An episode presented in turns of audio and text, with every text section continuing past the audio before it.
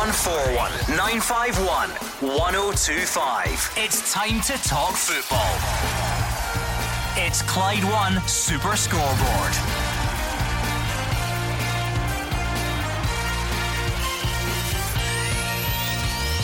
Good evening and welcome to Clyde 1 Super Scoreboard on another huge night of European football. Celtic are first up and trail against Bodø/Glimt. Rangers host Borussia Dortmund with a 4-2 lead, but no Erling Haaland or Aaron Ramsey set to feature. And the Scottish FA is in talks with UEFA about next month's planned World Cup playoff against Ukraine. I'm Gordon Duncan. Joining me tonight is Gordon Dalziel and Mark Wilson. Yeah, big night ahead, and Celtic were up against it before a ball was kicked, and they find themselves further behind against a very good Bodø side. 1-0 down, and it's been one way traffic so far. A long way to go in this game, but attention will turn to Ibrox soon. And what a game we have in store there. Borussia Dortmund 2 goals behind. I don't think that tie's over. Yeah, it was always going to be a mountain to climb for Celtic tonight, Gordon, away in Norway. Obviously, freezing conditions. Postecoglou made a right few changes, changed the system a little bit. Mark and I were talking about it just before we come on air. 4-1, 4-1. But Bodø are just too good, and that goal really seals and makes sure that Celtic will not go any further in the tournament. 01419511025. That is the number you need. So let's hear from you straight away, Celtic fans. You know the drill on these Thursday nights. You don't shout at the TV, you don't shout at your family members, you shout at us. Pick up the phone and let us know what you're making of this game as it progresses. What do you make of that team that Ange Postecoglou picked? Is that an admission that he felt the tie was over anyway and is focusing on the league? Or maybe you've got another interpretation of it. Pick up that phone right now, please, and let us know. 01419511025. And Rangers fans, what a night it's going to be at Ibrox. Are you going along to the game? I always like to hear from people who are on their way to the game. The pre-match excitement must be kicking in. Maybe a bit of pre-match nerves. Maybe you're just settling down to watch it at home. That's absolutely fine as well, but let's build up to kick off. Who should play? Who shouldn't play? Can Rangers finish the job off? How much mileage is still left in this tie? 01419511025. Get your calls in right now, please. You can tweet as well at Clyde SSB. But as it stands, 20 minutes on the clock. Bodø/Glimt 1, Celtic 0. 4-1 to the Norwegians on aggregate. Ola Solbakken struck after 9 minutes. Mark, is this tie done? Looks like that, because straight from the off, Celtic have very rarely been up the pitch. They've very rarely troubled Bodø in any way. It's really been one-way traffic, and when they took the lead, I wasn't a surprise, because they had a few opportunities before that. A corner kick in, swinging just inches by in the first minute, and they could have doubled their lead after they'd scored as well. So it looks like the tie is away from Celtic. And you make a good point, Gordon. The team before the game, an hour ago released, when everybody looked at that, I would suggest that Ange Postecoglou may have thought that was a step too far, and he may have had Sunday's game against Hibs in mind. Yeah, for anyone just joining us, and Celtic fans, I would be keen to get your thoughts on this team for tonight, because Ange Postecoglou said that he was going to go for it, all-out attack, and spoke just prior to kick-off about how he's just picked a team to win a game and nothing more. But there clearly are some names on there that wouldn't feature in Celtic's first strength 11. So Joe Hart's in goal, a back four of Ralston, Welsh, Starfelt and Scales.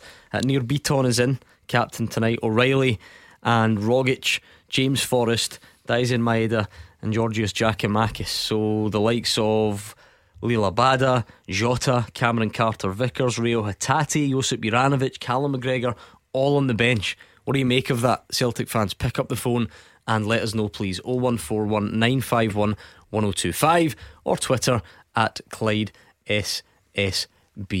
Certainly look up against it, Gordon. 4-1 down, and no real sign that that's going to improve anytime soon. No, the tie's finished, Gordon. I said on Tuesday I didn't think Celtic would progress from this. I thought it was too much of a challenge for them. And I think Postecoglou, now, as much as we're saying about these big hitters are on the bench, it's not his strongest side, we know that, but it's still a very, very good side, Celtic side. Is that the point though, right? Because I'm not asking the question because I'm saying that these guys are rubbish. Far from it. But it is not Celtic's first strength 11. It's not really close to it when you look at the players that are missing.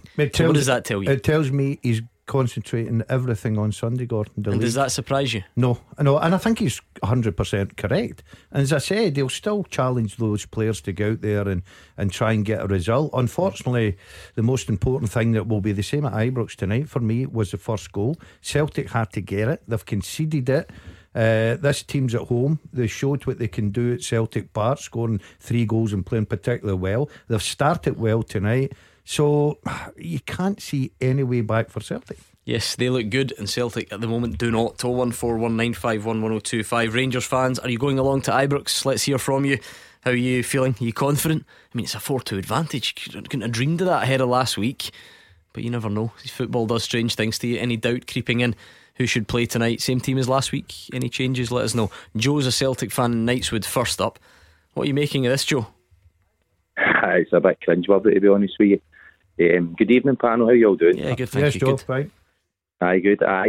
Basically, my point's just about my manager. I know I've had a fairly good season so far. Obviously, the start of it wasn't too great, but we've been playing some really nice stuff. But last week we came up against a team that knocked the ball about really well and basically ripped it to shreds at any opportunity they fancied doing.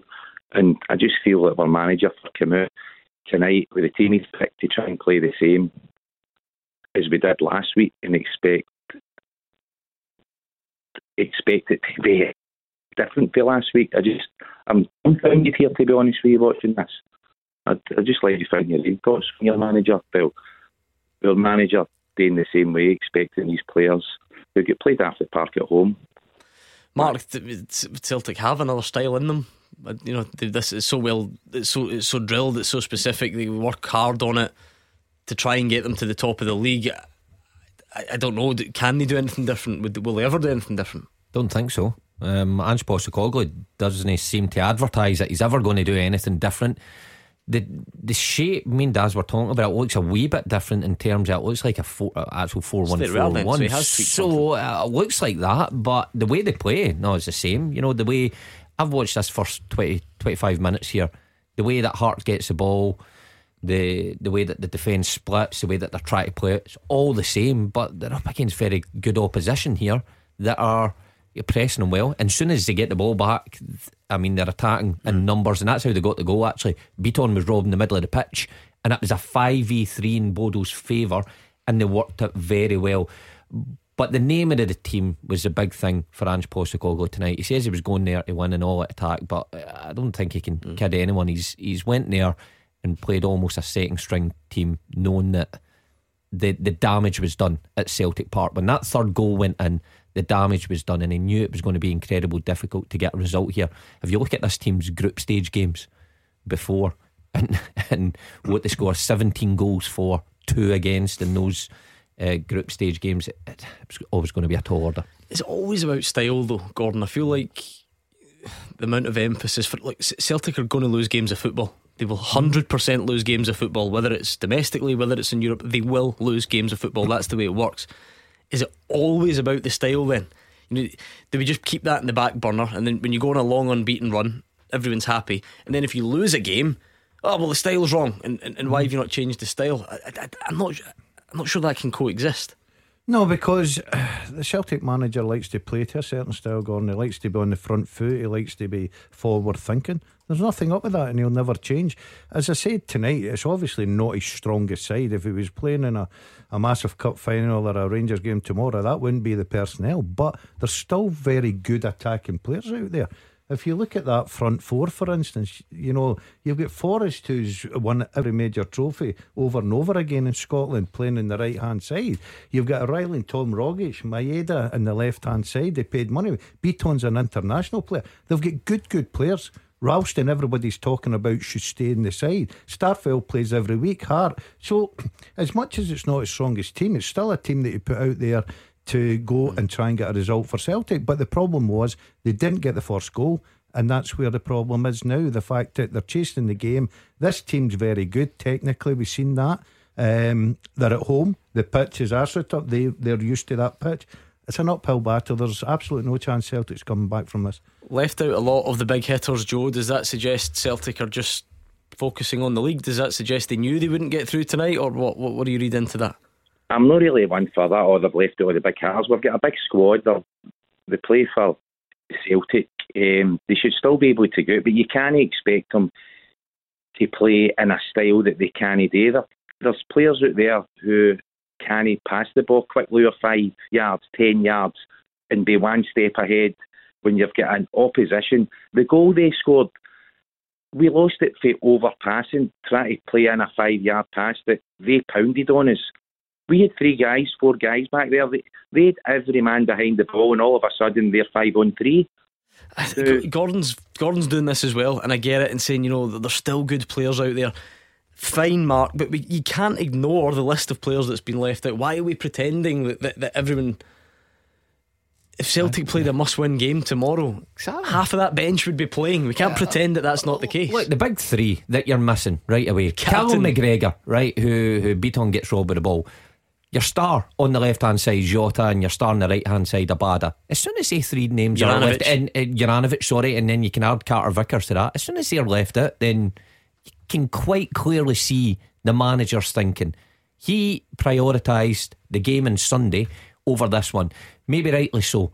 Only Sunday will tell on that one. But you're sure that just now that Celtic heading out, 100% he's got his mind on Sunday in the league. Of course he has. So to be honest with you, if I was a Celtic fan tonight, Joe's sitting there giving them a little bit of stick, I wouldn't be too concerned. I think that, you know, Mark quite rightly says the damage was done at Celtic Park.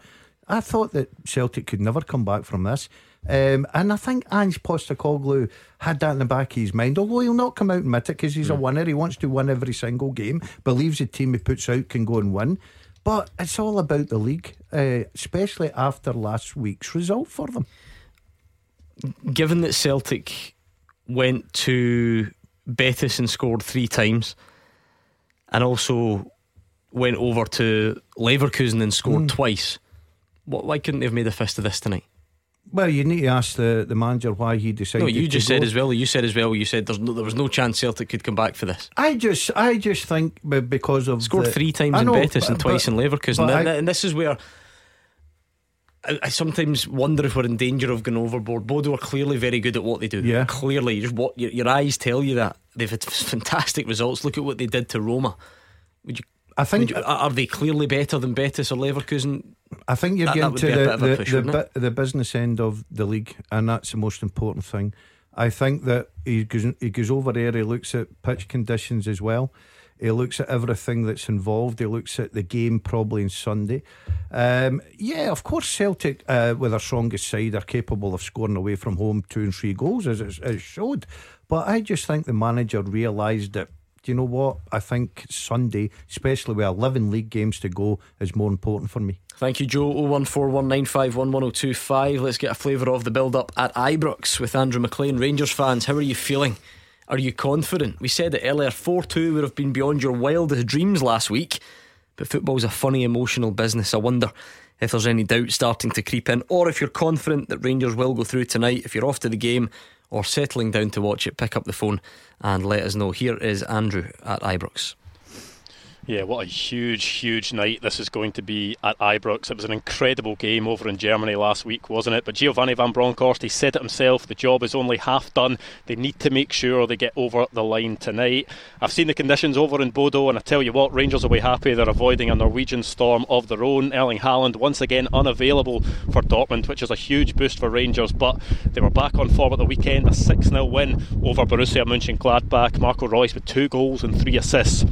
They'll be looking for that type of performance again tonight. They'll need to have a real goal, but Giovanni van Bronckhorst, he's not interested in parking the bus to protect that 2-goal lead. He's keen to have a go at Dortmund like they did last week and see if they can be the team causing real problems again. You'd be surprised if the team varied too much from what it was last week. Of course, Aaron Ramsey, Yanis Hadji, the only players out through injury for Rangers. Philip Helander not in the European squad, so he'll drop back out again. You'd expect it'll either be Leon Balogun or Calvin Bassey at centre-back alongside Connor Goldson tonight. I'll give you the full team news when I get it. Yes, looking forward to that. Get your thoughts in, Rangers fans. Let's speak to one who's Scott in Postle Park. You feeling confident, Scott? It's a great lead from the first leg. Will Rangers finish the job?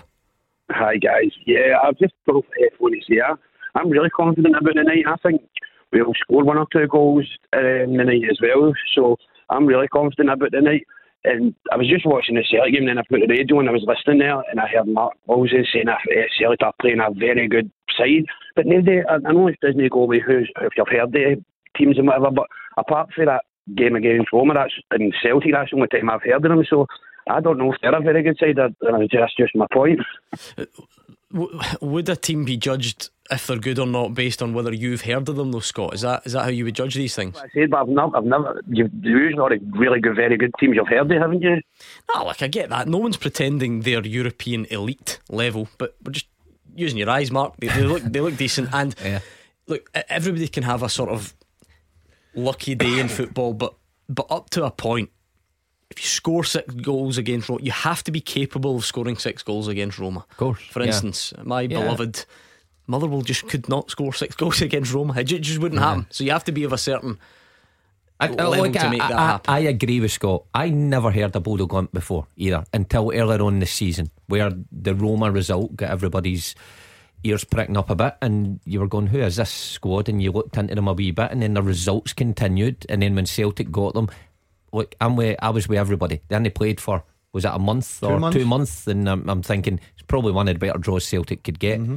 But when I saw them at Celtic Park last week and the way they played, and bearing in mind that we've seen, you know, Betis and Leverkusen and teams like that come to Celtic Park, that team was very impressive. Now, watch half an hour here and they're equally impressive. So you're right, Gordon, just using your eyes. I'd never heard of them, but they're very pleasing on the eye and they get results. Gordon, Scott's confident. He says Rangers will go and finish the job tonight. How do you feel about it? Like, I keep saying it because it's obviously relevant. Last week it was beyond all imagination that Rangers would score 4, come back with a 2-goal advantage, but you just still bear in mind that they are very, very good, and you just wonder what version of Dortmund show up. I think you'd be so disappointed if you're involved with Rangers that you would get put out of the competition tonight, Gordon. You know, the hard work obviously was over there, 4-2. That's a terrific lead to bring back.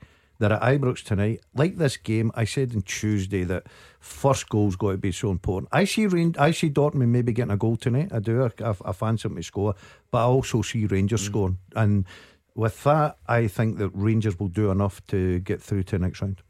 With no Erling Haaland, Scott, does that make the difference? How big a boost is that for you? It's a massive boost. It's obviously because he's definitely one of the best players in world football now. So he is.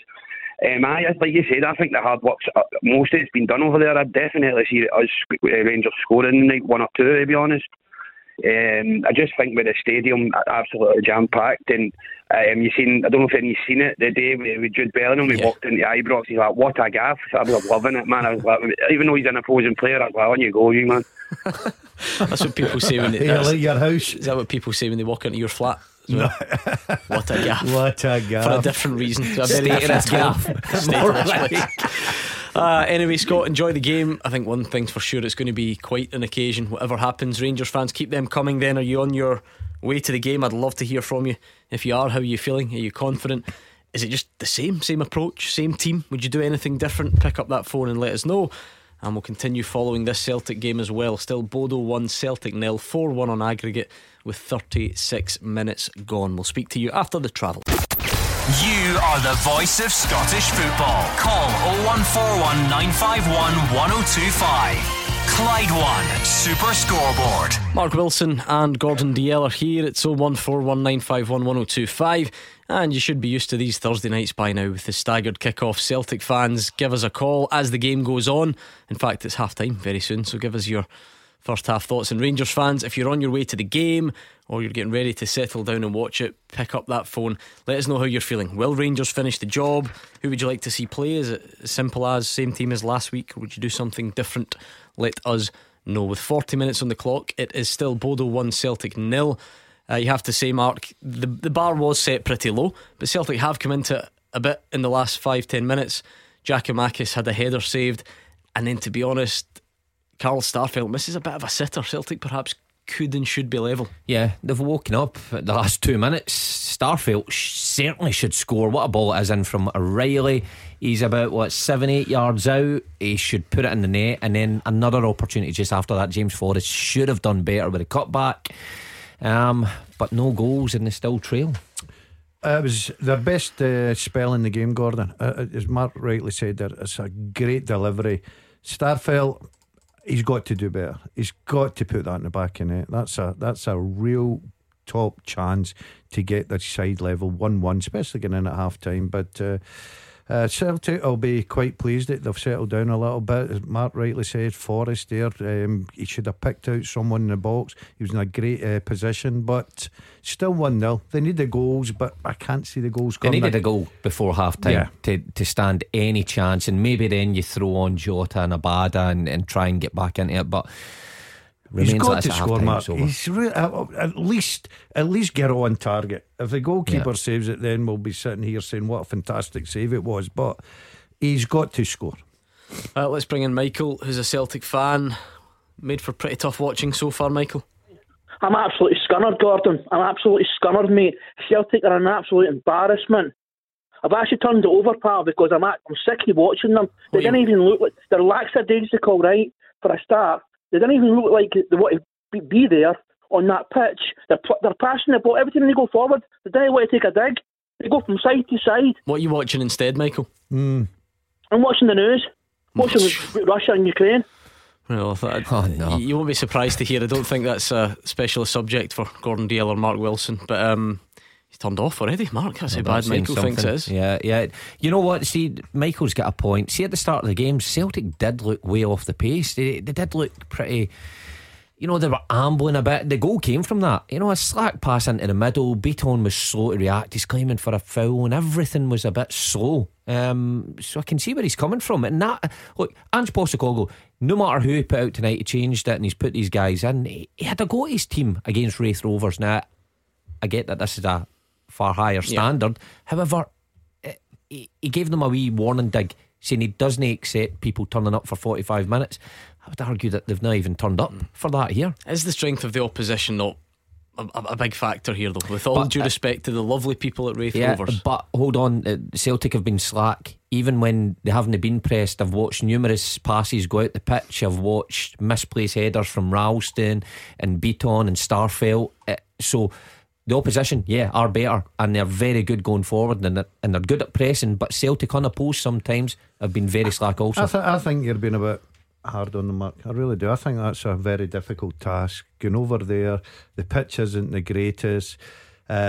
Celtic haven't played their strongest side. I think the pitch looks alright though. I know it's artificial, but it looks better than the ones that we've got, and it's not holding Bodø/Glimt back. So you think Celtic have been good? No, I didn't say they've been good. I think you've just been a bit hard on them. I think it's always going to be difficult away from home. The amount of changes that he's made as well. They had a wee spell there. Yes, they'll be disappointed losing a goal, but sometimes in a night like this, especially when you see the conditions and you're playing a team that is starting to get fitness again after the pre-season and their confidence of Celtic Park, it doesn't just click every time you turn up at a football match. It just doesn't click. Yes, of course, we'll be disappointed with the slackness of the goal, but you know, they're building their way back into this game as the ball comes in the box. Michael, what do you read into the team selection tonight? No McGregor, Juranović, Carter-Vickers, Jota, Hatate. What do you read into that?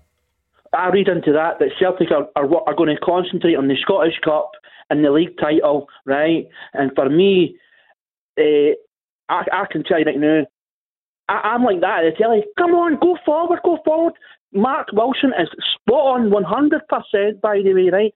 Because I'm like that Bitton one at Forrest and Ralston. When they're going forward, they're misplacing the passes, and like that Bitton man, he bores me to tears. Right, and tonight Rangers will go through, no problems whatsoever for Rangers. Good on them, and then that means we can concentrate on winning the league title, which I think we might do, and the Scottish Cup. Well, the Great Coastal Railway Journeys has just started in BBC 2, Michael. You switch that on instead. That might be a bit more entertaining for you. I wonder if Celtic do go on to win the league in the Scottish Cup, Michael will be critical of this game tonight. I can understand fans, but I keep getting back to my point. I think this is a difficult venue to go to. Okay, it is half time in Norway. Let's get the story with Gabriel. Super Scoreboard European Football Updates with Moyer and Sweeney Litigation, a multi-award winning law firm with a name you can trust. Great time to get your call in, Celtic fans. What did you make of that first half? Well, you're sticking the kettle on, or maybe turning to something stronger. Let's go to Norway, speak to Gabriel and get the eyewitness account of that first half. Half-time here in the Arctic Circle. It's Bodø/Glimt 1, Celtic 0, and the Hoops have to thank Joe Hart for keeping it at just one. They've been below par, and Ola Solbakken's 9th-minute goal is the difference at the interval. Now, the Glimt started on the front foot. They were much more attacking than last week. Very high press. They're clearly the home side. They've been backed by their fans. They had all of the early chances. A corner came close in just the 3rd minute, then Ola Solbakken gave them the lead in the 9th. It started with Celtic in possession on the halfway line. Stephen Welsh rolling it into Nir Bitton, who lost the ball. He claimed he was fouled, but then Glimt had a 4-on-3. They worked the ball out wide, and it was Solbakken who cut in onto his left foot, finding the far corner. A nice tidy finish. It could have been 2 in the 13th minute. Hart made a big save from Pellegrino, who tried to lift it over the keeper, but he couldn't quite. Pellegrino was then through for a 1-on-1 pretty much from the halfway line at the half-hour mark. It was a cracking save from Hart yet again. The ball then rolled back to Solbakken. He could have had his second. He hammered it back in, but a Celtic leg deflected it out for a corner. Celtic did start to come into the game in the final 5-10 minutes of the first half. Giakoumakis had a header. That was their first attempt on target in the 39th minute. Starfelt had a golden opportunity for a Matt O'Reilly free kick.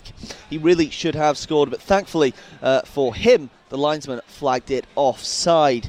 Celtic have had plenty of the ball, but they've been so poor with it that they haven't really been able to create many clear-cut chances. They've been so slack in possession, and as I said, thankful that Joe Hart is in form, but it does look like they are heading home and out of the competition. Ange Postecoglou made changes, but he'll want much more from his players in the second half. As I said, half-time here in Norway. It's Bodø/Glimt 1, Celtic 0. Right, Celtic fans, get your thoughts in at halftime. What have you made of that first half? What did you make of the team selection? What does that tell you going forward? Whilst you get your calls in, and we're going to speak to Alan in a second. Breaking team news from Ibrox, Andrew McLean. Yeah, well, maybe unsurprisingly, Giovanni van Bronckhorst has gone with the same 11 that won 4-2 in Germany last week. It'll be Callum McGregor in goal for them tonight. The back four, James Tavernier, Connor Goldson, Calvin Bassey and Borna Barisic. It'll be Ryan Jack and John Lundstrom, the central midfield two, with Scott Arfield, Joe Aribo and Ryan Kent in behind Alfredo Morelos. The substitutes for Rangers tonight: McCrory, McLaughlin, Diallo, Davis, Kamara, Sands, Wright, Roof, Balogun, Sakala, King and Lowry. Just taking a look at that Borussia Dortmund team as well, a few changes for them. Torgan Hazard comes in, as does Emre Can and Thomas Meunier as well, but they still have the likes of Marco Reus and Jude Bellingham in there as well. Rangers fans, you know the drill. What do you make of that team? It's the same one as Dortmund. I don't think that's a huge surprise. Is that the one you would have picked? Would you have tweaked anything? How do you think Rangers should go about it? Is it straight into the faces again, press from the front, try and do what you did last week, or can you try and protect that 2-goal advantage? Let us know. 01419511025. Alan's a Celtic fan in Port Glasgow. What's happening in Norway, Alan? How you doing, Gordon? Good, Gordon, thanks. And Mark. Good. Gordon, before I make my point, I was a guy that wrote on about Roger Hannigan onto Post 2. Oh, you're the one to thank. It backfired a bit, Alan, but we'll get him another time. Thanks for the suggestion. Right, my point anyway, Gordon, is your caller Michael was on air saying he's absolutely disgusted in Celtic and how they're playing, and he turned them off, and I couldn't give a toss about this game tonight. Honestly, Europa League, Conference League, who cares about that? The big game is Sunday against Hibs. Winning the league is everything to get into the Champions League and get 30 or £40 million. Why does it have to be one or the other though, Alan? I mean, this time last week, Celtic Park is full to the rafters. The disco lights are on. Giakoumakis is doing the press before the game saying, why can't Celtic go on and win this competition? Some fans are talking similarly about, going far in it. It's all right saying that now because, Celtic look as if they're out. Well, for me, it's not one or the other. I'd rather go out tonight and just concentrate on the league, and I wouldn't mind seeing Rangers going through tonight because I think that'll give Celtic the advantage on winning the league. To be fair, Mark, I've heard that before. I've heard, if one of them are in and one isn't, it doesn't, it would be another Sunday game and all that sort of stuff. But these things can work both ways. I mean, I was at the club when Rangers went all the way to the final, and it certainly, I think, hampered them a bit with so many games. But sometimes when you're in those dressing rooms and you win big European ties, it just lifts your confidence, and you go into games thinking you're invincible. So it works both ways. But for Alan, I mean, for Celtic, I think a lot of fans would have looked at this, you know, Conference League, looked at the teams that are in it and thought, this is a realistic opportunity for us to go far in this and actually have a European title. So I get that fans are totally disappointed at what they're witnessing at the minute. Now, the bigger picture, and Alan is right, and that's possibly why Ange Postecoglou has picked that team tonight. The main aim for Celtic is to win the league, Celtic and Rangers, because of that carrot at the end of it. Do you think Ange Postecoglou's team selection tells you his feelings on it tonight, Alan, or are we making too much of that? What do you make of the players that have been left out? No, I think he's just using the squad, Gordon. I think Julian might have got a game tonight only for the plastic pitch. Should be what it's saying him, but no, I just think he's using the squad that he's got, and I'm glad to see that he's doing that. Yeah, I agree with you. What do you make of the overall feeling there, though, from Alan, that doesn't really care? It's a nothing competition, focus on the league, all that stuff. I think if Celtic were in this tie, I think everybody would be caring. I think everybody's realistic enough to say that, you know, it's got to need a miracle in the second half for Celtic to progress into the next round of this cup. The manager's obviously made his intentions clear by the team he's picked tonight, that his concentration's probably, as much as he wants to get a performance tonight, because he sets standards, he wants to get a result, but his mind is clearly on the league. 11 games to go, Gordon, very important games. All these big players, as we call them, mostly them sitting on the bench tonight, they'll all be back for Sunday, so it shows you where the Celtic manager's putting his importance. Alan, you know the way this works. People will accuse you of saying this just because Celtic are losing. Say Celtic were leading in this tie, would you honestly want them to then throw it away from here so that they would go out the competition? Because that's the way to look at it. Gordon, we were talking about this in work today with my Celtic pals, and everyone to a man says, I couldn't care about this game tonight. Honestly, couldn't care. Don't get me wrong, if we get back into it, obviously I'd like to see us win, but I honestly don't care if we go out. Well, okay, each to their own. Alan and Port Glasgow. Let's bring in Paul and Blantyre. Are you in agreement with that, Paul, or do you see it differently? I see it totally differently, to be quite honest. Hi guys.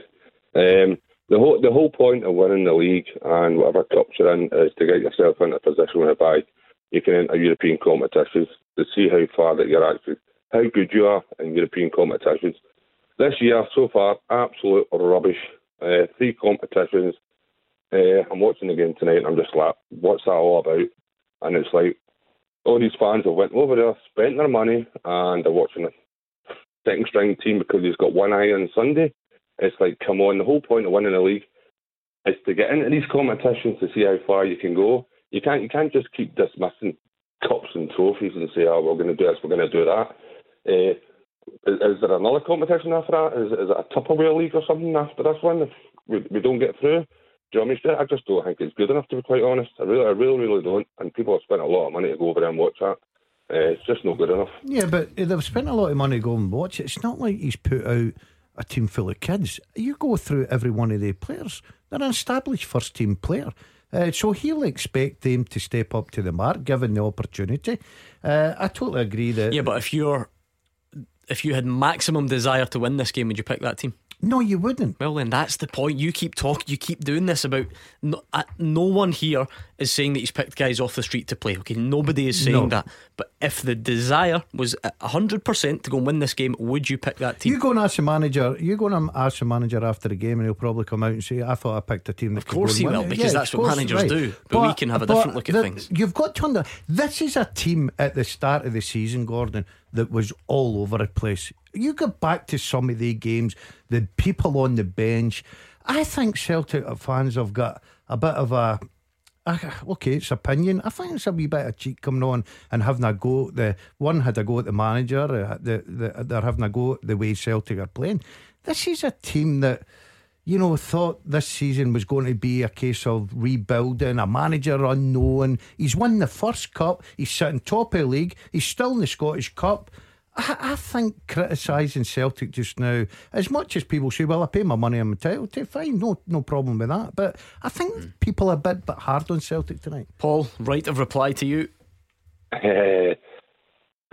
You know, I seen the build up after we lost the last game, and all I heard was talk. You know, McGregor, no, we're going to learn from this. We're going to come over there, guns blazing. We're going to do this. We're going to do that. It's not even on the pitch. Do you know what I mean? Jota, it's not even on the pitch. Tickle's not even on the pitch. It's like, right, you've already made your mind up, mate. It's like, it's not our best team, and I don't care what anyone says, that's not our best team. Yeah, a bit of a split amongst the Celtic fans on that one then. Thank you to Paul in Blantyre, 01419511025. Give us your thoughts on this game or the game at Ibrox. If you're heading along, pick up the phone and we'll speak to you next. 01419511025. This is Scottish football's league leader, Clyde 1 Super Scoreboard. Mark Wilson and Gordon Dalziel are here. The second half just about to get underway in Norway, where Celtic trail 1-0 on the night, 4-1 on aggregate. We spent the first part of the show making a lot of the fact Celtic had made a lot of changes, left a lot of big players out, which was one thing. They've now made some interesting changes at the break. They've brought Captain Callum McGregor on. They've also brought Liel Abada on, so a couple of the perceived big hitters. And they've taken off Rogic and O'Reilly, Mark Wilson. So it looks like Celtic could be going 4-4-2, which is very different to what we usually see under Ange Postecoglou. And it also means pitching these two important players into a game that might already be done. Yeah, I'm confused at that. I certainly didn't see that coming. When he made the changes before the game, you just think he's resigned to thinking he's out the tie. But this would suggest that he wasn't happy in the first half. He's looking for a reaction. He's brought two of his bigger players on who he can count on, and he's changed the shape. So it looks like he's going for it. He's put two up top there, Maeda and Giakoumakis. Something we've not seen. Have we seen Ange Postecoglou go with two up before? Don't think so. Two out and out wingers, so plenty of width now, plenty of pace on the pitch, and two guys who will be in the box looking for service. So interesting second half. Okay, Celtic fans, what do you make of those changes? Get the calls in. Let's speak to Chris, who's a Rangers fan. He's from Dumbarton. I think he's somewhere between Dumbarton and Ibrox. Chris, is that right? Yeah, that's it. How's it going, guys? I've just stopped off from one of the local bowling clubs just before the game tonight. So I really look forward to the game tonight. I think the atmosphere is going to be incredible at the stadium. I think it'll be rocking, and I think we're going to need it because tonight we're up against a team that definitely don't think the tie's done it, 2-0 down. The Borussia Dortmund are a really strong side, and I think, like Gordon Dalziel mentioned earlier on, I think it's important that we get a goal early doors. You might remember back to 2008 when we were on the road to Manchester and we beat Werder Bremen 2-0 at home in the first game. And then we went over there, they scored 1-0 early goals, and it's honestly one of the most painful 90 minutes I've ever had to watch in my life. It was back to the wall, we just pressured and pushed, and McGregor pulled off a wonder save towards the end. So I think it's important we get that first goal, but for me, I hope I'm wrong, but I could see this potentially going extra time tonight if that doesn't happen. So I'm looking forward to the game, but I'll be a bit nervous as well because I know the quality we're up against. We just gave the team not so long ago, Chris. I don't think there's any surprise that it's the same team that played in Dortmund. That make perfect sense to you, I assume? Yeah, absolutely. I think the team last week was one of the finest performances I've seen in recent years. I'm happy with that. I think it's a good balance aside. The point I might have changed would have been potentially bringing Balogun in and putting Bassey to left back, but it worked last week, so who am I to kind of challenge the performance we got last Thursday night? Yeah, Gordon, that is a difficult one. If you have no knowledge of last night and you're unaware that it ever took place, you want Balogun to play. That just makes sense, and Bassey goes back over to left back, but you can't be too critical of a system that had Bassey at centre back last week and puts in one of the all-time away European performances for Rangers. Yeah, I'm not surprised with the team lineup. You could have even had an argument to the fact that they're playing at home. You've seen against Dundee United on Sunday there, Gordon, that they took Arfield off, they brought on Sakala and Diallo, and they got a bit more width into the game, and they got in behind Dundee United. But I'm delighted that he has gone with Arfield. I think he brings a lot to the table. The question was Balogun or Bassey in at left back with Barisic out, but he's gone with the team, and I think they deserve that. See, for what they put in last week, they deserve to go and finish the job. I was surprised. I thought when I see somebody doing the pre-match press conference, kind of assume that they're going to play some part. Maybe shouldn't fall into that trap. I know, but you're right. It's sometimes I get that logic, but I've now seen it contradicted too many times. Yeah, but because of the position and Barisic having dropped out, and Bassey looking pretty good at left back, you've got to say when he's come into that position, I just thought it would have been the natural choice. But you can't complain with the performance, and individually throughout that team last week you can't complain about anybody's performance. So a big call for Giovanni van Bronckhorst, but I think they're going to have to weather a storm at the start of the game and get through that opening stages. If they concede, then it could be a nervous night for the Rangers fans at Ibrox.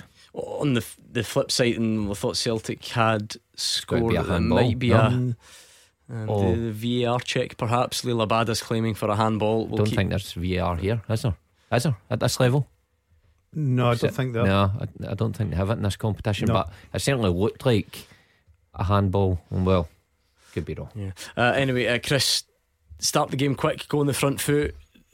Or do you try and defend that lead? It's a combination of both. I expected Dortmund, what Mark was saying there, I think Dortmund could come out swinging early goals, and I think it's important that if you don't get the early goal, then you at least don't concede in the first 20 minutes.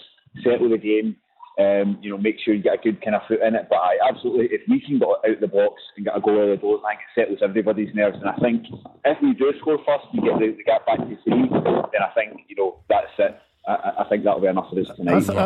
I think you've got to get at them tonight. You look at Dortmund's defence over there; they were poor. They've got a few missing tonight. I think Rangers need to get at them and finish time. You forgive my momentary lapse. I was just caught up in all the VAR last week, forgetting that was the Rangers game and not the Celtic game. You're absolutely right. It's the final of this competition before it kicks in. So it wasn't a handball anyway. No. for what it's worth. So you can forget the last 30 seconds has ever happened. Thank you to Chris in Dumbarton. Well, somewhere between Dumbarton and Ibrox. Hope you enjoy the game tonight, Chris. It takes us up to time for this already. Quick hour.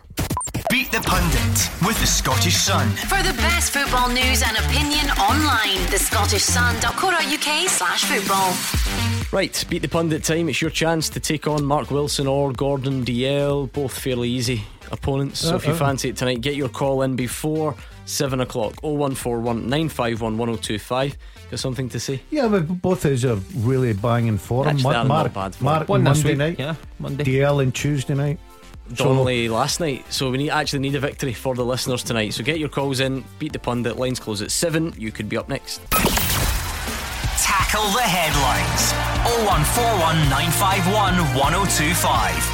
Clyde 1 Super Scoreboard. Mark Wilson and Gordon Dalziel are here. It's 0141 951 1025. Rangers fans, what do you make of that team? It's the same team that played in Dortmund. Are you off to the game tonight? Give us a shout. Let us know how confident you're feeling, or are you doing that typical football fan thing where you fear the worst? It's 59 minutes gone. Bodø 1, Celtic 0. 4-1 on aggregate. Credit where it's due, Mark. Celtic look much better now, but yeah, they're 1-0 down and 4-1 down on aggregate. So yeah, I'm not a great deal to write home about, but they do look a lot better after the break. Of course, yeah, roles reversed for the first half. It's kind of one way traffic towards the Bodø goal, but it never really created anything clear cut. And tie slipping away.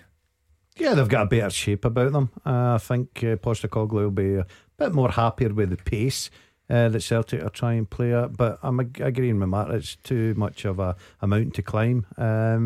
They just need to be careful. As much as they've got a lot of attacking players on there, get hit in the counter attack and then another goal goes in. But I've got to say, I think the manager will be happier with the start of the second half than the first half. Right, come on then. If you're watching the game, watch it with us. Give us your thoughts. And Rangers fans, building up to kick off, pick up the phone. How are you feeling? Are you confident? Are you going to finish the job off?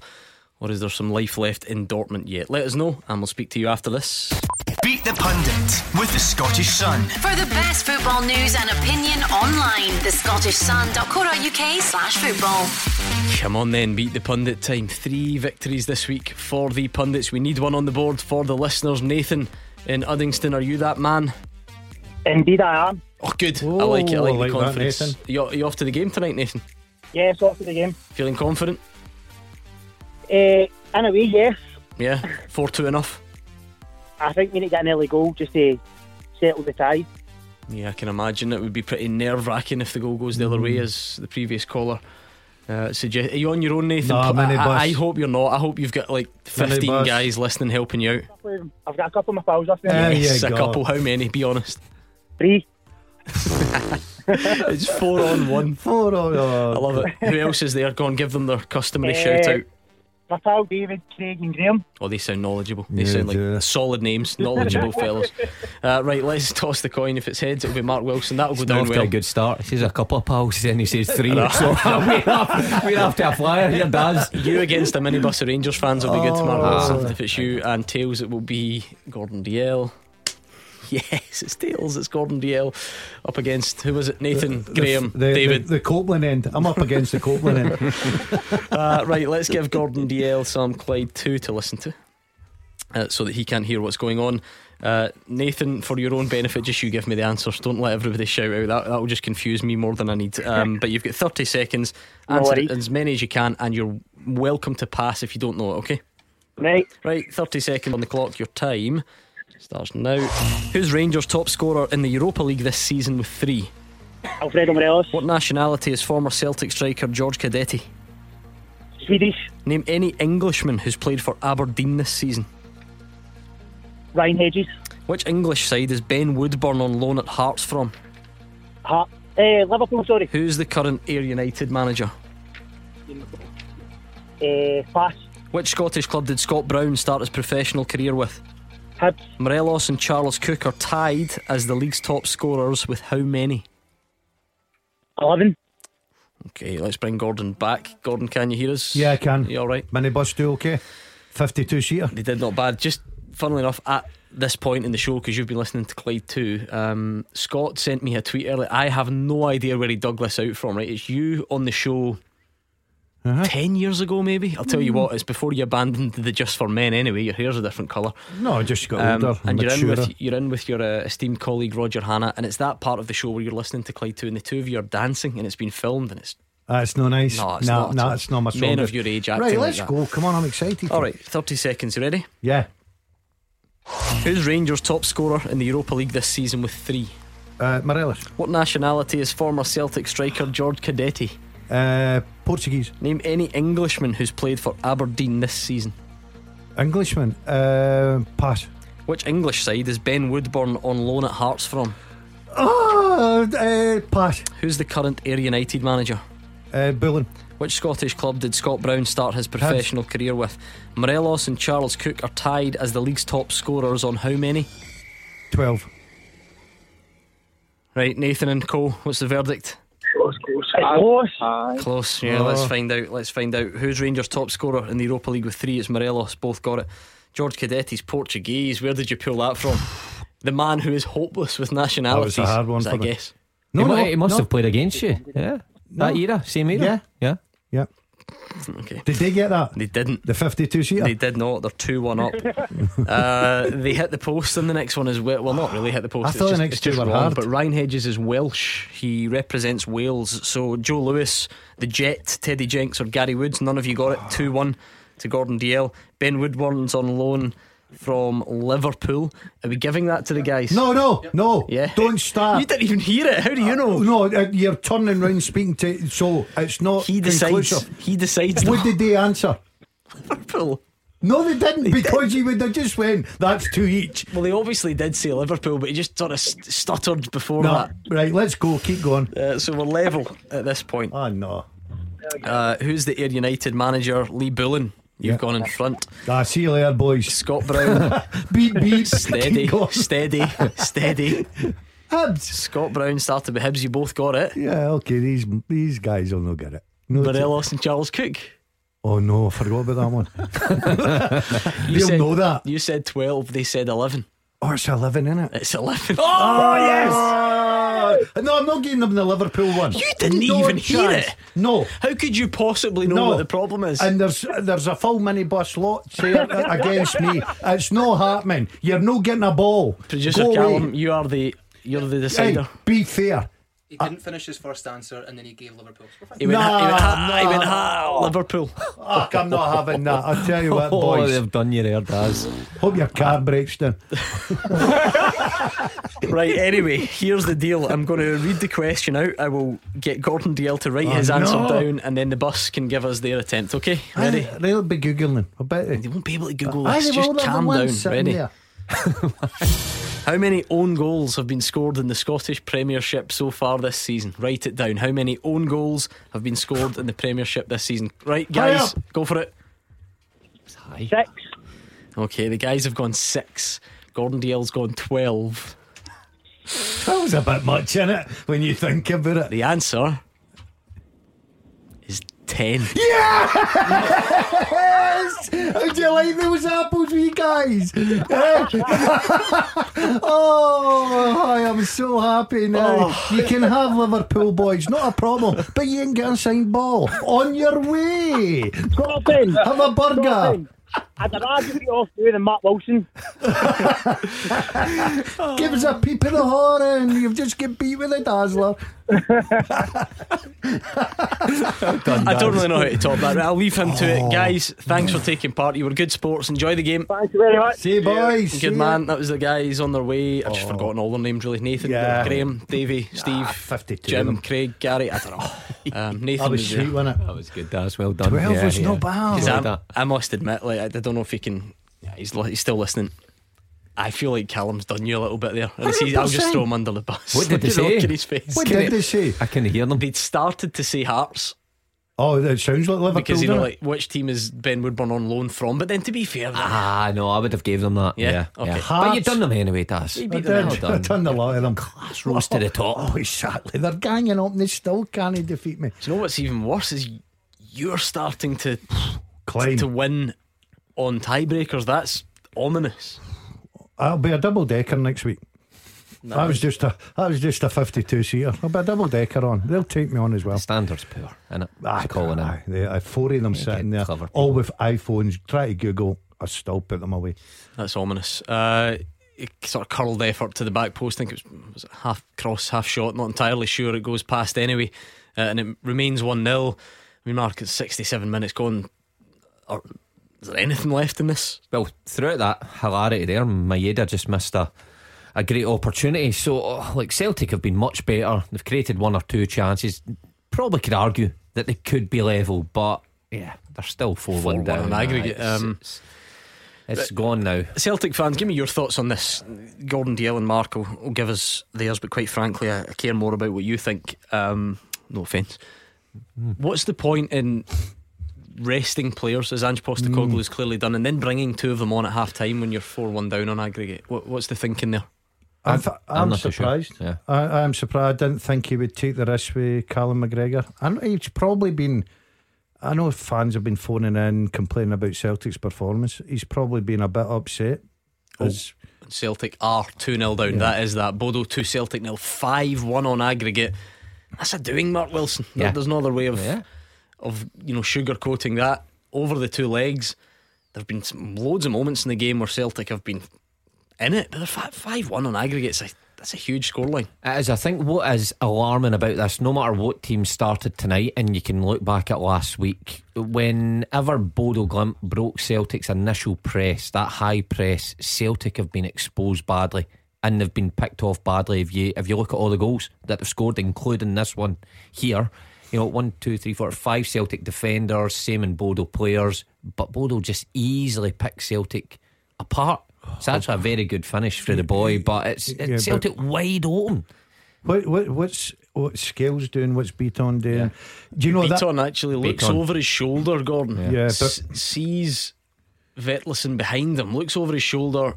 Completely, it doesn't really move, and then looks surprised when the ball gets to him and ends up in the bottom corner. And the left, and I'm not finished with the left back. The left back's nearly at the right hand side post. I don't know why what he's there for. We get back to the question about why did he bring the 2 substitutions on? This tie is well and truly gone. Why risk guys like McGregor, Abada? I think he was just upset with the performance, and he's decided Tom Rogic and O'Reilly. We spoke about on Thursday night, Friday, Saturday, Sunday on the show about you know, was it the right decision to play the two midfielders together? Two excellent talents, you've got to say. Tonight he played them, and he's taking them off at half time. Let's speak to John, who's a Celtic fan. What's going wrong tonight, John? Well, even the guys watching it, Celtic were controlling the game there for 20 minutes, and it just goes ping-pong. They have one break, one goal, but they took their chance there. But what I'm getting is, see the team are playing, they seem confident in what they're doing. See when Celtic get the ball, there's no confidence there. There's nothing. Now, I don't understand what sometimes the way Ange wants to play. I know he's set in his way, right? But sometimes you've got to play to suit the game. Maybe you can. He went out wide open in the first 10 minutes and the game was done, and then you're chasing it. Or, this is the real trick that I was going to put to the panel, is he really interested in the night? Or is it more or less he's put a team out, let's see how we do, hope for the best, because really the league's more important than this competition? Mark? Yeah, the latter would. That's what was suggested to me before the game, and you guys have mentioned it here that Ange Postecoglou, when questioned on it after the game, you would think he would probably go down the line at these guys are experienced. Well, he said that before the game. He said he's picked a team to try and win the game. Yeah, listen, I don't think he's fooling anybody or any Celtic fan or any Celtic fan who's travelled there expecting to see Jota and Abada and McGregor and Carter-Vickers and, you know, on and on for the start. So it looked that way. He played the same way, but like in European football for the start of the season, Celtic have been exposed straight through the early qualifying rounds. They play wide open football, and against better opposition you get picked off, and it's the exact same tonight. So nothing has changed in that respect, but Celtic fans obviously can't lose sight of the fact that this is a rebuilding project, and it will take time to establish a way of playing in Europe. This clearly is not going to get your results away from home in Europe at any level. See, to be fair a little bit, Mark, we're saying that he just plays the one way. He's changed his system twice tonight. 4-4-2 at the moment, yeah. And he started, however, it's still wide open and expansive. He started 4-1-4-1, so he didn't go his usual 4-3-3. So he's changed his systems a couple of times. Yes, you can argue with the personnel that's on the pitch. And to be fair, if we're talking about the start of the game, Celtic were 3-1 down. Yeah, had to go for it. Well, of course, but maybe the other games and the lead up to this in Europe suggest that Ange Postecoglou is not willing to change. He says that he's not going to change. When you go away from home in Europe, you need to be hard to break down. Unless you've got absolute superstars in your team and you go and put your style onto the other teams away from home, then fine. But when you're Celtic, though, and they've not got superstars. They've not, but they're very well drilled. That's, and it's not their first. That's what Ange Postecoglou is trying to get. He's trying to get there. That's why I say Celtic fans can't lose sight that Ange Postecoglou is trying to build something. You know, this Bodø/Glimt team, although they lost a few players, they've been together a while. You can tell that's the level Ange Postecoglou has to get to. Does this feel like a bit of a reality check, John? I mean, Celtic are top of the league, so you should be feeling pretty good about the season. You've won the League Cup already. Does this feel like a reality check? Oh, no, because what it's told me is we play in a very poor league then, really very poor. This is a champion, this is a team from Norway destroying the team that's leading Scottish football, the team that has really been at the top of the Scottish game for 20 years, and they're making them look absolutely like dribble. So for the sake of the whole Scottish game, it's a bad sight. It's a bad sight. But that's just not the way. That's not the way it works, John. So when Rangers go and hose Borussia Dortmund, does that mean we're better than the Bundesliga? No. Well then, what's the difference? I'm trying to explain to you. The Rangers game's no finished, guys. So no, but last week, right? So last week, if you're talking about this game, is proof that it's all the Scottish League's fault for being weak. We must be better than the Bundesliga after that game last week. No. That was the game's no finished. The game's not finished. Right, okay, we're close to the Bundesliga then, because we still, you know, Scotland got a good famous 4-2 win in Germany last week, essentially. It's so poor for Celtic here tonight, right? They should have enough to beat the Norwegians, and it's not good enough, I don't think. And it's not a reality check. It's just like a fact that it's absolutely devil to watch, you know. Okay, thank you, John. Let's bring in Jim, who's a Rangers fan. You going to finish the job off tonight, Jim? How confident are you? I think we should do it, because a lot of the pundits are saying the Celtic game was over before they went there. But the Rangers are two up from their tie, but it's not over. So, but my point was, is that not just an acknowledgement that Borussia Dortmund are maybe more likely to be able to turn this round than Celtic are? That's all that would be, no? Celtic are supposed to be a super duper football team now. But Jim, I don't understand here. Are you, as a Rangers fan, are you now unhappy that people think Borussia Dortmund are better than Celtic? No, we know, everybody knows Borussia Dortmund are better than Celtic. Right, so that's why people think that Borussia Dortmund have got more of a chance of turning this round than Celtic did. So anyway, should Rangers go through tonight, and Borussia Dortmund being one of the competition's favourites, mm-hmm, do Rangers then become the competition's favourites? What do you think, guys? I don't think they'll be concerning themselves with being favourites. I think they'll be looking forward to tonight's game. It's quite a difficult game, of course it is. Some brilliant names left, Napoli, yeah. And that's what I, like, there's not a chance Giovanni van Bronckhorst thinking about that yet, because there is still a game to play. Napoli, Barcelona tonight. At the moment, Porto look like they're going to knock out Lazio. Leipzig are edging ahead of Real Sociedad. Atalanta are going to knock out Olympiacos. Real Betis against Zenit. Without making light of obviously very serious situation, I'm not sure about a trip to Zenit. I'm not sure how that works in the coming months. There's some good teams left, and I don't think Rangers will even be looking that way, Gordon. They've got to get the job done tonight.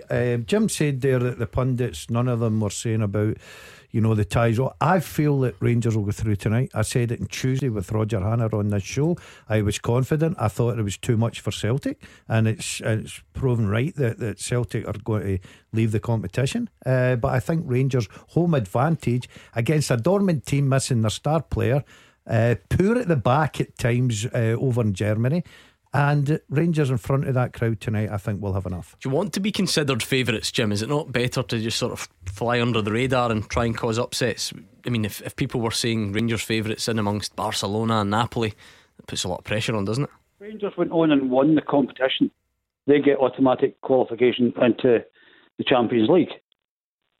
Yep. Would then, if we didn't win the league, would Celtic still get automatic qualification? So the only thing that can do you still get automatic qualification for that? Don't know, but we're getting a wee bit ahead of ourselves here, Jim. But Rangers winning the Europa. Yeah, well, Rangers have to beat Borussia Dortmund first. I know they're up in the first leg, but like, make no mistake about it, this is Dortmund team are very good. Rangers were excellent last week, and Dortmund were off colour. But I'm not taking anything away from Rangers. Rangers fans are going along tonight hoping it's the same, because if the Dortmund team turn up, and Alex went through all the caps that these guys have at top international sides, then they are a formidable team. Showed that at the weekend, that yeah, they can turn you up do, and score away from. You do, by the way, just don't think about it. The more you do get qualification, but I'm not sure, as good as Rangers were last week, need to just take a bit of time on that one, yeah? Thinking about Rangers winning the competition. No, because they might, by the way. It's not, look, I don't know, but I think it's just a case of Mark's rightly there about concentrate tonight. If you get through that, then you're looking forward to next show. What it'll do for you, Gordon, is if you put Dortmund out, and Dortmund is one of the favourites to go and win this, it gives you so much confidence. I don't see Rangers win the tournament, but it would be such a bonus for them to be in the next round. Thanks, Jim. 01419511025. More calls and a full time teaser. In fact, something really good I want to tell you about next. Taking your calls on Scottish football. 0141 951 1025. This is Clyde 1 Super Scoreboard. Gordon Dalziel and Mark Wilson are here. It's 0141 951 1025, and it's Twitter at Clyde SSB. It's Bodø 2 Celtic 0. It's 5-1 on aggregate, and the Celtic fans, I'd imagine, are just desperate for that full time whistle. 7 minutes of the 90 to go, plus any stoppage time. Rangers fans getting closer to kick off, 33 minutes away to be precise. So why not pick up that phone and give us your final thoughts as we head towards kick off. Here's your full time teaser tonight. You ready? Yeah. And now, of course, the address is fulltime at Clyde1.com, by the way. That's where to send it if you want to hear your question used. Send it over there, fulltime at Clyde1.com. So tonight's question is this: not including this season, can you name the last 10 Scotsmen to score in the Europa League from the group stages onwards. So not including this season, can you name the last 10 Scotsmen to score in the Europa League from the group stages onwards? Barry Ferguson? No. James Forrest? Yes. Callum McGregor? Yes. Snap. Last 10. Oh, I don't like that silence. That's not going to work well on radio. No, no, never. How far back are we going, Gordon? I'm not telling you yet. Billy Dodge.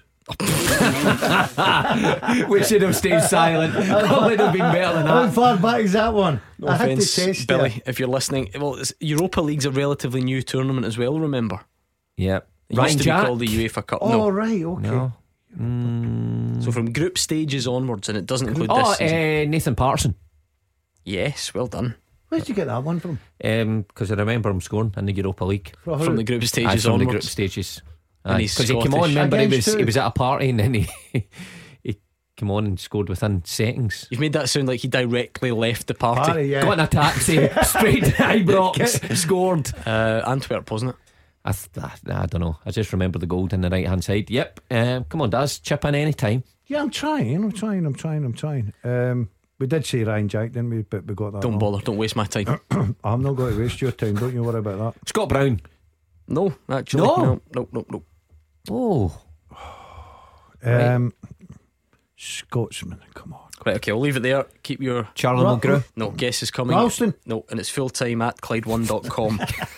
It just shouts over the top. Right, whilst you get your calls in and whilst we round things up in Norway, as another pass goes astray, I want to just change the tone for a second, because this is important. Hopefully you've been listening to our Golden Goals competition that we've got up and running, and we decided to check in with James. Now, if you've been listening to Bowie at Breakfast, you'll recognise James, who is a big winner on the cash register last week. He's a big fan of Super Scoreboard though as well, so we thought we'd give him a call, check in, see how things are, see if he's spending his money wisely. And here's how the call went when the three of us caught up with James earlier. James, it's Gordon Duncan here from Clyde 1 Super Scoreboard. Now, I've got Mark Wilson and Gordon Dalziel alongside me. No, I haven't actually told them how exciting your week's been. Tell them what you won earlier this week, James. £81,000. £81,000? Aye. Are you married? Dale. Are you married? Gordon Dalziel there. Chazza, it's your friend Gordon. Gordon Dalziel, my favourite pundit, by the way. Oh, that's brilliant. You're my favourite guy with £81,000. Hold on a second. This guy's got £81,000 and you've given him an extra fiver to say you're his favourite pundit. Oh, me and Jazz are like that. Honestly, James, what a week. Sum it up, how's it been since he got the news? Been brilliant, nerve-wracking. Like, it's unbelievable. When the phone rings, my legs were like jelly and the sweat was fucking off me. Absolute nerve-wracking. I can imagine. Listen, these two don't do much serious in here, James, but seriously, before we get back to the madness, just how life-changing is that amount of money? It's great. It's great for me and my wife. Although it was £81,000, it's a three-way split with my mother-in-law and my sister-in-law. We've been playing the game for years and we never thought we'd ever win, especially my mother-in-law. She told us to stop trying because we've been trying for so long. Two-way split now, mate. For me, my wife, it's £27,000. Oh, well, you're delighted. Honestly, James, I'm so pleased for you. I can hear what it means. I mean, Gordon, how many weddings could you pay for with that type of cash? That would probably give you another good couple. Yeah, James, listen, just take your time with it. Deep breath. Remember, it's my 60th coming up, but don't worry about that. Make sure I'm your favourite pundit. Make sure you get him something nice, James. Gordon, I hope you have a good time. I was 60 a few weeks ago. It's brilliant being 60. Listen, James, congratulations again. We just thought we would check in. We know you're a big Super Scoreboard listener, so we wanted to say well done from the three of us and enjoy the money, alright? Yes, I will do. I really appreciate getting it. It's amazing. It'll make a huge difference to us, so thanks very much. Ah, absolutely loved that, checking in with James there. I'm so glad to hear what the money meant to him. Now, if you want to be like James and get yourself a big cash boost courtesy of us, well, here's how you do that. Clyde 1 Super Scoreboard Golden Goals. Yes, hopefully you've been listening. This is our brand new competition. We've got it running between now and the end of the season. We're sitting at £14,000 now. Every time Celtic or Rangers hit the back of the net, we add at least £250 to that total. So please just think what that's going to look like by the end of the season. Now, Celtic haven't managed to get us any additional funds tonight. Rangers might. Then they go again in the league, and it's every competition. Every time they score, it's at least £250. I don't even want to speculate, but you're talking tens of thousands of pounds by the end of the season. So you can't really say no to that, surely. If you fancy it, to get involved, text GOAL to 61025 right now. That's GOAL to 61025. It is £2 to text, plus your standard message rate. Over 18s only, and the full terms and online entry are at Clyde1.com. Now, I did say it's every competition, even the Scottish Cup, so we're going to close the lines at 6pm Saturday 21st of May. It's not up to me to tell you what to do, but what's the point in waiting until then? Get involved right now. Text GOAL to 61025 right now, and hopefully you can be like James and be a winner. All that's left for us to do is wish you good luck. Clyde 1 Super Scoreboard Golden Goals. James, what a life, eh? What a result for him. I'm delighted for him. You can tell how happy he was. I don't know why he kept saying you were his favourite player. Why did he keep mentioning that? Money doesn't buy taste. I totally understand that. I've got a lot of time for James. And just to pick that phone up and hear those magic words, Gordon Dalziel, £1,000, and I'm his favourite pundit. Gary Spence made him very happy, and I think he's, forget the 81 grand, I think he was even happier to speak to you. He's his hero. Oh, I'm over the moon for James. I really am. Oh God, aye. That must be great speaking to you. After winning 81 grand, should have done it the other way round, you know. Put you first and then 81 grand.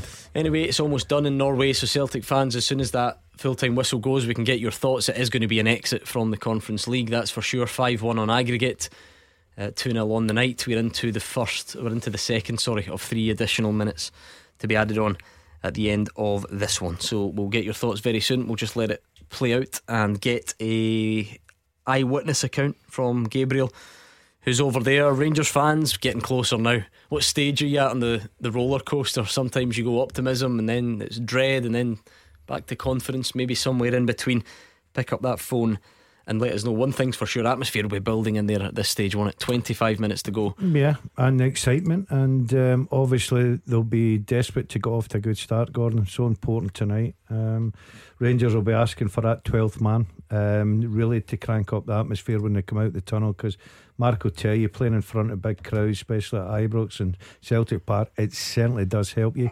So it's important that they get out, get at Dortmund, try and get that first important goal. Don't concede anything early, and I think the supporters will go home happy tonight. Rangers fans must be buzzing going along there tonight. You know, a big European name, a head in the tie, atmosphere, fans back in the stadium. They're great nights, great European nights, and there's some good talent on show there. World superstars there on that Dortmund side. So yeah, it should be a good night ahead. And like I say, the tie isn't over. I think most of the Rangers fans will know that going along tonight. It's going to be a nervy evening, but if they get their noses in front and early, if they can do that, then it should be job done. Well, it's not exactly the type of atmosphere building I expected. Just seeing a tweet here from Jordan Campbell, who writes for The Athletic. It says, trouble in the away corner at Ibrox. Looks like Dortmund fans jumped over the barricade, but the police managed to halt them. Rangers fans from the Broomlow and then jumped over onto the tarmac to confront them. The atmosphere has ramped up already. That's one way of describing it. It sounds like it's under control for the moment. Ricky's a Celtic fan, through on the line. We'll just give us another minute, Ricky. Let's let this game finish. We'll get it all said and done. We'll put a line under it, and then we'll get your full time reaction. I think it is pretty much done. Celtic go through, try and close down the goalie, but he does well. He's kept a clean sheet. That's a different goalie from last week, remember? He was much smarter. He's never come under. Yeah. And there we are. Full time whistle has gone. Let's get the picture from Gabriel. Full time here in Norway. It's Bodø/Glimt 2, Celtic 0, and a below par hoopside crash out of Europa Conference League. Ange Postecoglou, somewhat surprisingly, made several changes to his team, and they were very poor in the first half. So slack on the ball. Bodø/Glimt started on the front foot. They were very impressive from the off, pressing high. They took the lead in just the 9th minute through Ola Solbakken. Stephen Welsh passed the ball into Nir Bitton on the halfway line. He was pressed. He thought he was fouled, But Glimt broke with a 4v3. They worked it wide and Solbakken cut in from the right-hand side with his left foot, bent it into the far corner with a lovely finish. Joe Hart made two big saves from the left winger, Pellegrino. It should have really been three at half-time, but Hart, as I said, stopped two great attempts from Pellegrino. At half-time, Postecoglou made changes. He brought on Callum McGregor, Liel Abada for Rogic and O'Reilly. They went to a 4-4-2 formation, and they did improve initially in the second half. They were more attacking. Their best chance came when Daisen Maeda blazed over in the 66th minute. He was clean through and he really should have scored. Then Hugo Veltersen finished off a cracking team move that he started. Worked the ball out wide and volleyed into the far corner in the 69th minute to deservedly double the host's advantage. The only other chance for Celtic was when Liel Abada also blazed over in the 79th minute, but it will be full focus now on the league for Celtic as they drop out of their third European competition of the season here. A cracking tie though up here in the Arctic Circle, but full-time in Norway is Bodø/Glimt 2, Celtic 0 on aggregate 5-1. Ricky's a Celtic fan. How do you feel hearing that report, Ricky? Well, I've just watched the game. And Gabriel's bang on at what he says. I don't think with the team Ange's put out now, I think I'd be confident in Ange. I think Ange's done fantastic since come in.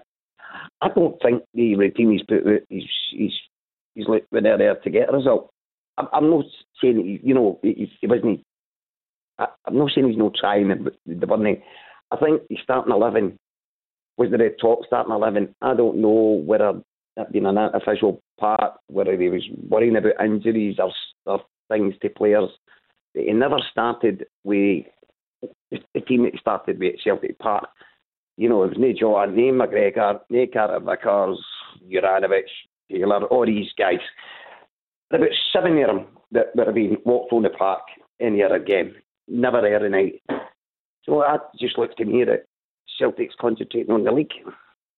Mark, I mean, it's not when we say fringe players, we just mean players that wouldn't play if it was a must-win game. Did some of them do their chances harm going forward tonight? Yeah, I would say so. I don't think anybody played particularly well. I think when you look at the guys who came in, Welsh, Scales, Bitton in particular had an absolute nightmare, and it happens sometimes, but he's just going to get anything right. Even at the second goal, he's looking about, he can clearly see the guys behind him, does nothing about it, gave the ball away constantly. James Forrest doesn't look like the player he's been, and he might struggle to get in ahead of Jota and Abada from now on. So it wasn't a good performance by anybody really, and Ange Postecoglou would have known that. That's why he changed it at half time. But by that time the tie's gone. They improved slightly in the second. I think the second goal summed it up, Mark. We were standing looking at each other to say what's going on here. James Forrest is jogging back. The right hand side is so open, it's unbelievable. Bitton has no interest in taking part in the game. Scales runs away by the centre halves to the front post, and there's nobody in the right hand side. I thought that the surprise for me, I do agree, I think everybody looked at his starting lineup and thought, right, concentrate in the league. I've not got a problem with that. If that's what he wants to do, fine. My surprise tonight, if I had one, was the substitutions at half time. You bring McGregor on. If you're concentrating in Sunday in the league, he's your most important player. He's your captain. He's your leader. He's a fantastic talent. Abada's been in great form. So he brought them on, changed the system a little bit. Yeah, because if you're worried about injuries, as Ricky says, then you don't bother, because the tie's pretty much. Well, if it wasn't done before the game, it was certainly done at half time. Yeah, that was my surprise, Gordon. I couldn't get into his thinking of that. I thought he maybe I just looked and thought, right, okay, I'll get McCarthy there, for instance, an experienced player, give him some game time. The tie's gone, but he brings on the captain, he brings on Abada, who will probably play at the weekend. Big players for them. Ran the risk of a small injury, but they get away with it, and they'll get home and they'll look forward to. I was just Sunday's really game. Worried about where risked the runs was going there. Yeah, so did I. It's a totally different conversation. I pulled it back very quickly. If I'm being honest, you recovered well. Thank you, Ricky. Celtic fans, get your thoughts in. How are you describing it? Raging at the performance? Don't care because you're prioritising the league? Somewhere in the middle? Now's a good time to tell us. 01419511025. Number 1 for football in Glasgow and the West. 0141 951 1025. Clyde 1 Super Scoreboard. Fast approaching kickoff at Ibrox, less than 15 minutes to go for Rangers Borussia Dortmund. So Rangers fans, last chance to get your final thoughts ahead of kickoff in. And Celtic fans, it feels like a traditional open line, if you like, for you for the next 10 minutes. The game is done. What did you make of it? It was a very disappointing result tonight and over the two legs. 2-0 this evening, 5-1 on aggregate. What do you make of that? Is it a case of you don't care because you shrug your shoulders and it's all about the league? Or is that still a terrible performance and a bit of a reality check? Or maybe you're just somewhere in the middle. But whatever you've got, pick up the phone and let us know. Let me quickly check in on tonight's teaser. We're looking for the last 10 players, the last 10 Scottish players to score in the Europa League from the group stages onwards, not including this season. So you've got Nathan Patterson, Callum McGregor, James Forrest, McTominay. Oh, I see what you've done there. So you're not only Scottish teams. Well done. You, Tierney. Yep. What about Ryan Christie? What about him? Is he one of your answers? Yes. Brilliant. Yeah, we're flying here. What's that? 1, 2, 3, 4, 5, 6 4 to get. You're going Armstrong. Armstrong. No. I told you I didn't find. There is obviously a Celtic theme here, having played in the competition a lot in the last few seasons. Is Welsh? Mackay Stephen. No, none of them. Ooh, that's sort of a put us back in her. Yeah. More recently than him. Than Welsh? No, than Mackay Stephen. Alright, I'll leave that with you. I'll get some thoughts. Right, John's a Celtic fan on the line. Seen a lot of different things, John. Some people saying they don't care about tonight, other people saying it was a disgraceful performance. Where do you sit on this? Hi Gordon and Matt. I don't really know where I sit on this, to be honest with you.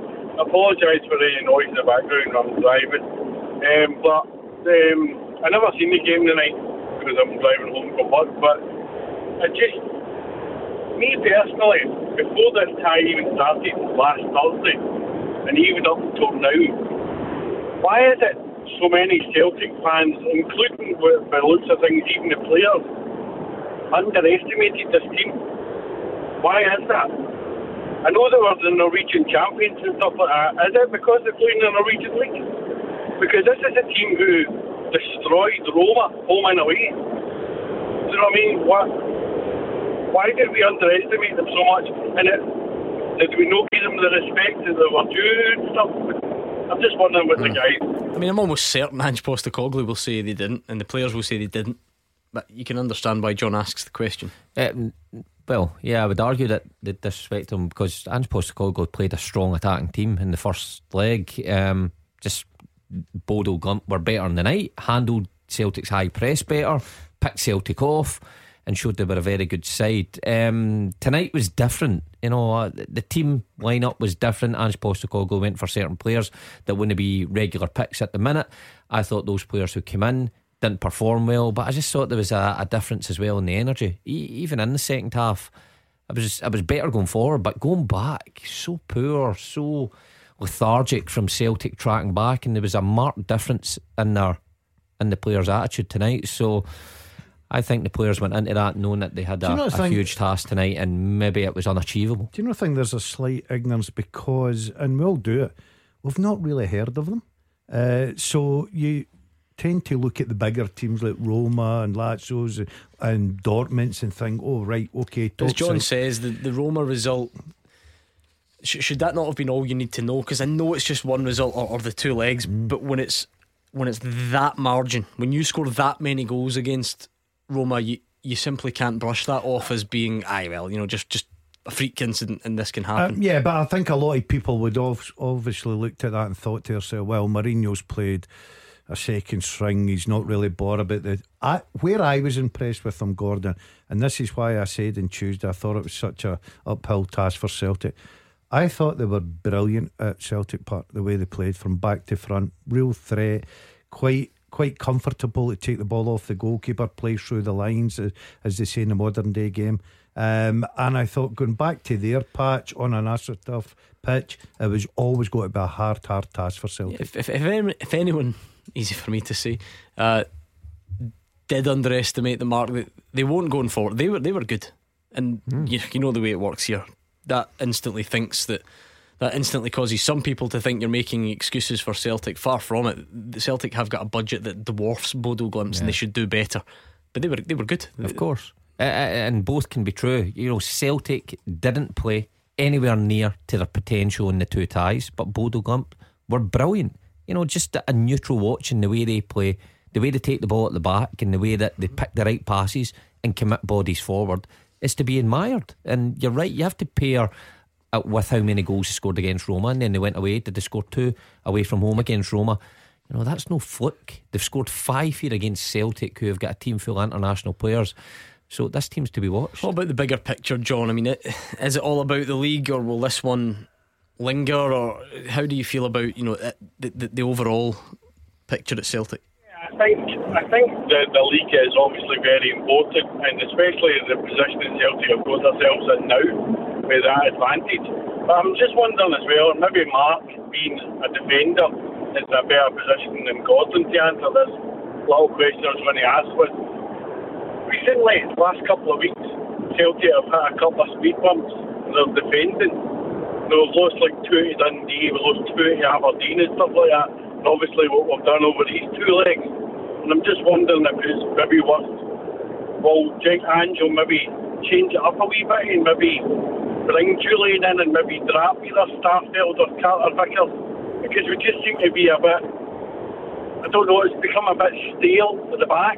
What do you think, Mark? I don't think so. I think he's made it clear that he likes these 2. He likes that partnership. He thinks it's blossoming. He thinks it's a position that they need to keep playing. But you know, John was right, Celtic have lost a lot of goals, but you could say that since the start of the season. They've lost a lot of goals, especially in Europe. Thank you, John. That was John in the East End. Celtic fans, lots of chances for you to have your say tomorrow night. Just on the subject of European football, why not go to Clyde1.com? You can find out more about our sponsors of our European football coverage this year, who are Moir and Sweeney Litigation, and they're giving you the chance to win a 58-inch Samsung TV and Amazon Echo Show. So make sure you don't miss out on that. Head to Clyde1.com, and thanks again to Moir and Sweeney Litigation for that. Right, you two have got some work to do in this teaser, not including this season. Can you name the last 10 Scotsmen to score in the Europa League from the group stages onwards? You've got Forrest, Christie, McGregor, Nathan Patterson, Scott McTominay, Kieran Tierney.